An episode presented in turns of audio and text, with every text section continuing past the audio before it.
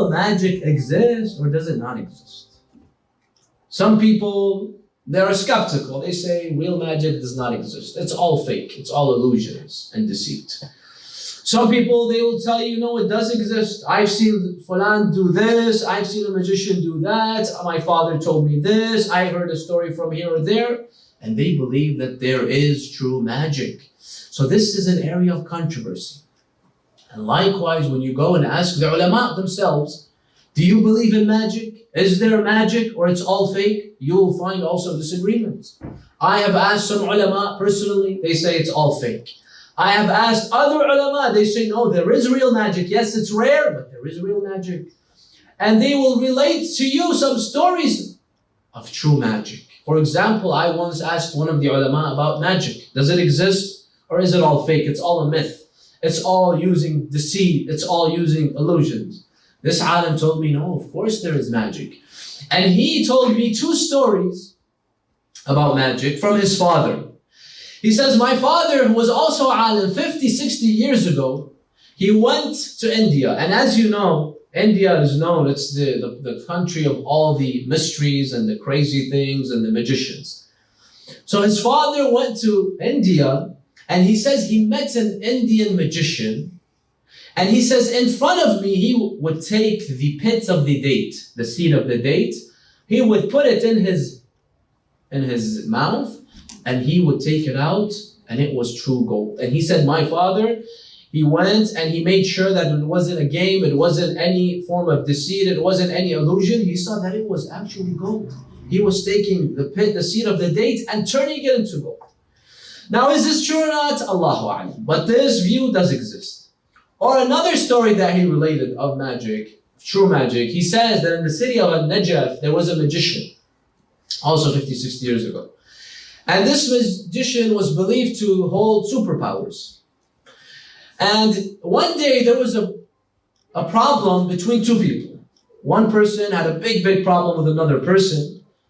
So one of them, he wanted to kill the other person, but he didn't want to do it in a natural way. You'd get caught. He wanted to do it through magic. So he went to that magician and he asked him for help. He said, I want a recipe. I want a spell, a chant in order for this person to die. And this magician, according to this alim, he says that this magician gave him the recipe. It was a very strange, bizarre recipe. He told him, you, I, I do have a way in which this person will die in a mysterious way but there is a recipe. What is it? He said you have to go and find a certain animal. I forgot what the animal was. For example, let's say a cat or a dog or something like that. You have to take that animal and you have to kill it. And then you have to extract the heart of that animal. And before you do that, you need a few pieces of the hair, the hair of that person that you want to die. So you bring the hair of that innocent victim and you place it somewhere on the floor.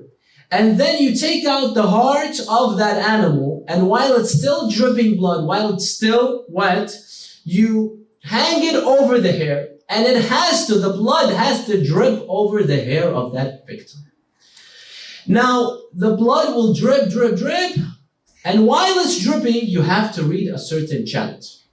And you have to bring the name of that person that you want to die. And as soon as that heart dries up, and it no longer drips, that person's heart will stop. Automatically will stop through magic. So the alim says that it's narrated in Najaf, that person did that and he achieved his goal. That person's heart automatically stopped. All of a sudden it stopped.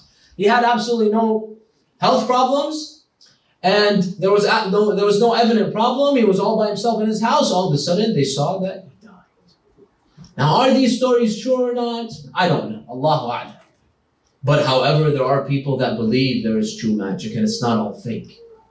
And when we go back to the Holy Quran, the book of Allah subhanahu wa ta'ala, Allah subhanahu wa ta'ala does speak about magic in numerous verses that I'll mention tomorrow, inshallah.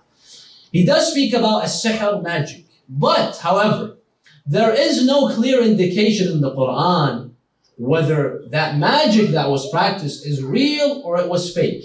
There is no clear indication. It's still vague. Yes, there is magic, but is it clear or not? This is still an area of dispute. It's not clear. But when we come to the ahadith of Ahlul Bayt alayhim salam, I'll read you two hadiths about this. One hadith is a companion of Imam al-Rida alayhi salam. He comes and he asks him about the sihr. He tells him, is magic real? Is there true magic? And the Imam tells him, yes. He tells him, إِنَّهُ حَقٌّ السِّحْرُ حَقٌّ It's true, there is true magic. وَإِنَّهُمْ يَضُرُّونَ بِإِذْنِ اللَّهِ And magicians can hurt you. Don't think that it's all fake. No, they can hurt you. They have the power to hurt you and harm you. So this hadith clearly states that there is true magic and there are magicians that possess this power. But however, there is another hadith that says the opposite. There's a hadith that's narrated of Imam Sadiq alayhi salam alayhi salam. And the hadith says that one day an atheist came to Imam Sadiq and he asked him many questions. And then he asked him about magic. And amongst the questions that he posed the Imam, that he posed to the Imam was what? He asked him, is magic real? Do you believe that there are certain magicians that can do real stuff or no? And he asked him this. He told him, can a magician turn a human being into a dog or into a donkey or not? This is an interesting question. Can a magician turn a human being? He takes his wand and he says abracadabra, and all of a sudden this poor human being turns into a barking dog, or he turns into a donkey. Is this possible or is it not? The Imam, he tells them, no, this is not possible. إنه أعجز من ذلك. He doesn't have the power to do that. And then the Imam, he tells him, if this person had the power to turn a human being into an animal, then this person would have used his powers to what? To be immortal, to never become sick. Why is it that you find even magicians become sick? Magicians have problems. Magicians, many times you'll find they're poor. If he had such superpowers, why can't he use his superpowers to help himself? So this is a clear indication, according to the Imam, this is a clear sign that you have to be careful. These magi- magicians are all what? Scams. It's all fake. It's all illusions. Or else if they truly had power, they would help themselves before they would harm others. So there's two conflicting ahadith. Is there real magic? Is there not? Like, once again I say, Allahu A'lam. Only Allah subhanahu wa ta'ala knows if there is true magic or there is no true magic. Now, the point is, brothers and sisters, even if there is true magic, it's very rare. It's very, very, very rare. Most of the magic that we see, it's from the fake magic. It's the illusions. And another important point that I have to bring to your attention is that there is a problem in many societies, and this exists even more in the Middle East, is that magic, the idea of magic, and especially jinn, this is blown out of proportion. It's exaggerated. You find some people, any problem that they have in their lives, they blame it on what? On magic, it's a spell, or it's the jinn. You go to a mother, why did your son flunk, flunk this year? It was a spell. Someone casted a spell on my poor son. She does not realize that her son never studied, that he was out every day with his friends and he never studied, and that's why he flunked. She doesn't want to say that, she's not aware of that, and thus she blames it on magic, or she says it's the jinn. Or many people you find in society, they're sick, especially if it's a psychological sickness. If a person has depression, right away people will say what? Oh, it's probably a jinn. Or it's probably magic. Someone did magic on this poor guy and that's why he's depressed. There is no physical reason. There's no, for example, medical reason. No, there's a jinn. And that's why I find many of these people, when they want help, I've seen this, they come to the religious scholars because they believe this has to do with the supernatural. This has to do with jinn. And they want, for example, some dua or something to keep the jinn away or to, you know, the break the, the effect of the magic. Most cases, brothers and sisters, our problems in our society, if not all of them, are not from magic. They're not from jinn. There is jinn, we believe there's jinn, there is the devil, there is magic, but however, we're taking it out of proportion. We're completely exaggerating the situation. There, these things do exist, but we ourselves have problems that have real reasons. I have depression because there's a there's a real reason. There's a you know medical reason. There's a a chemical reason, there's something wrong in my body. It doesn't have to do with the jinn. Or many people you find, many women, many wives are not able to become pregnant. They blame it on the jinn or they blame it on magic.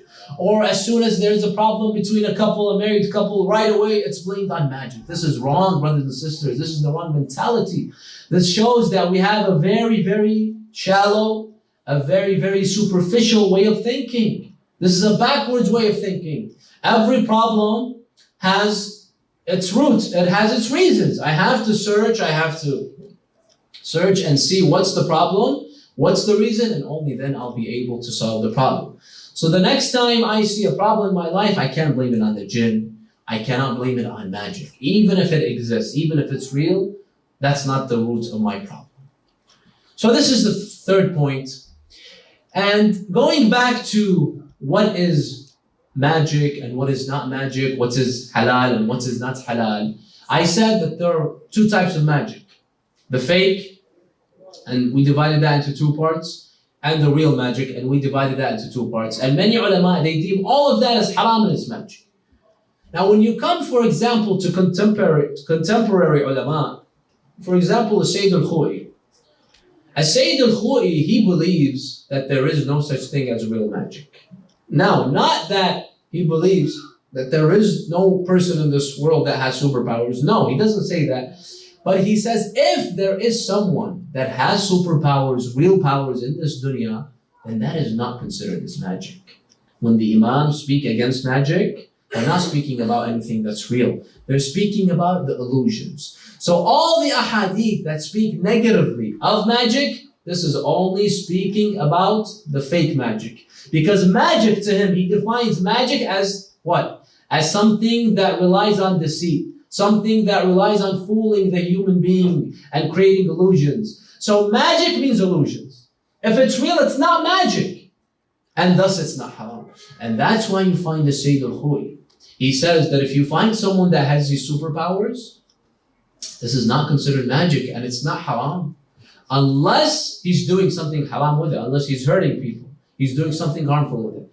And likewise, the second type of fake magic that we call sleight of hand. Sha'bada, a Sayyid al-Khou'i says this is not haram. If someone knows how to do fast magic tricks using the cards, this is not haram.